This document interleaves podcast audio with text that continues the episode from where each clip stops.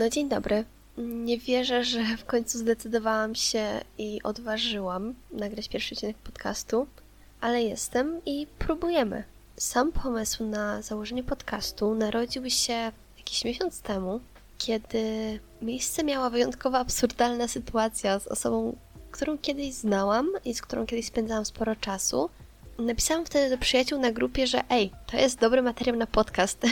I od tamtej pory ta myśl o założeniu czegoś swojego rosła we mnie i rosła, aż w końcu się zdecydowałam. Na początku ciężko było mi zadecydować, o czym tak naprawdę miałabym mówić, ale z czasem zdałam sobie sprawę z tego, że mogę mówić o tym, co dla mnie jest jednym z większych problemów i dla całej masy osób też. Każdy na jakimś etapie uczy się wchodzić w dorosłość i zależnie od osoby jest to cięższe, jest to łatwiejsze. Nie każdy z nas ma kogoś, kto mu tę drogę ułatwi. I ja mając 22 lata nie uważam się za osobę znającą tajniki wchodzenia w dorosłość, bo tak jak wiele osób wciąż się tego uczę.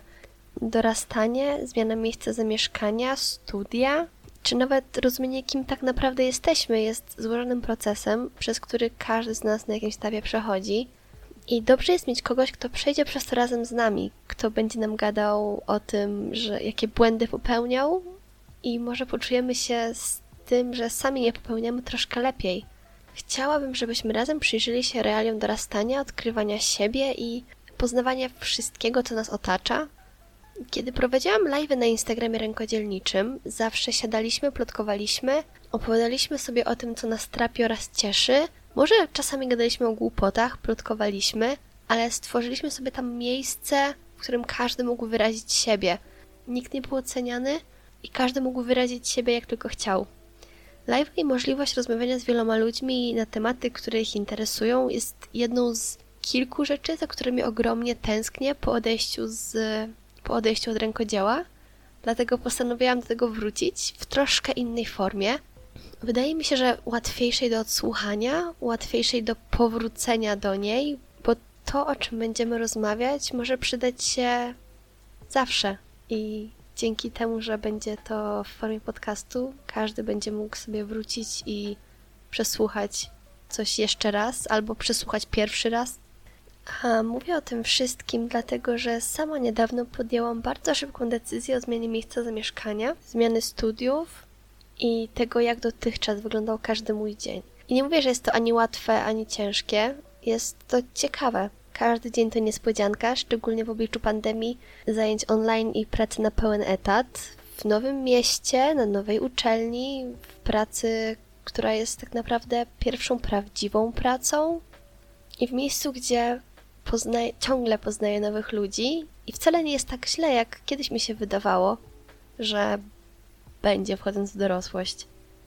Dopiero po przeprowadzce miałam swoje pierwsze wyjścia do knajp na drinki, na spotkania takie w pracy. Tutaj dopiero odkryłam, że rzeczywiście mogę wyjść na miasto, żeby sobie połazić, popatrzeć, zjeść może coś dobrego, bo wcześniej strach przed oceną innych i strach przed sama nie wiem czym tak naprawdę mnie powstrzymywał, a tutaj całkowicie odżyłam i całkowicie zmieniłam swoje podejście do siebie i do życia. I takie przeżycia, moje czy innych, może pomogą komuś w tym wchodzeniu w dorosłość i w uczeniu się, jak poradzić sobie w nowej sytuacji, tym chciałabym powoli kończyć, bo też nie chcę, żeby pierwszy odcinek był strasznie długi i wszystkich zniechęcił, ale mając możliwość chciałabym jeszcze podziękować mamie mojej przyjaciółki, która wymyśliła nazwę Ogitoki. Zakochałam się w niej od razu i uratowała cały ten projekt, bo gdyby nie mama gości, to dalej prawdopodobnie rozmyślałabym nad kilkoma opcjami, które miałam, ale były słabe, Dopiero później, jak zrobiliśmy burzę mózgów na grupie, to powstały jakieś takie super ciekawe i fajne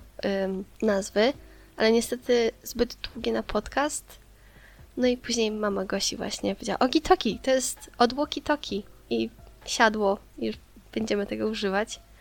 A moja cudowna okładka stworzona została przez Mirę Kazumi, Mira Kazumi na Instagramie. I wiem, że byłam upierdliwa prosząc o nią, ale dziękuję za cierpliwość. W następnym odcinku chciałabym porozmawiać o tym, czym dla każdego z nas jest tworzenie o rękodziele, o tym, jak to jest sprzedawać je przez Instagrama, jak to jest się wypalić i, i zrezygnować z tworzenia czegoś, co dawało nam szczęście z różnych powodów. Jeśli chcielibyście dodać coś od siebie, żebyśmy mieli o czym gadać w przyszłym odcinku, to byłabym wdzięczna za, za podesłanie y, swoich sugestii, czy swojego punktu widzenia, czy przez Spotify, czy przez Instagrama Ogis Universe. Jest wszystko w, w opisie, wszystko będzie. Dziękuję za wysłuchanie. Pamiętajcie o wzięciu leków, piciu wody i do usłyszenia za kilka dni.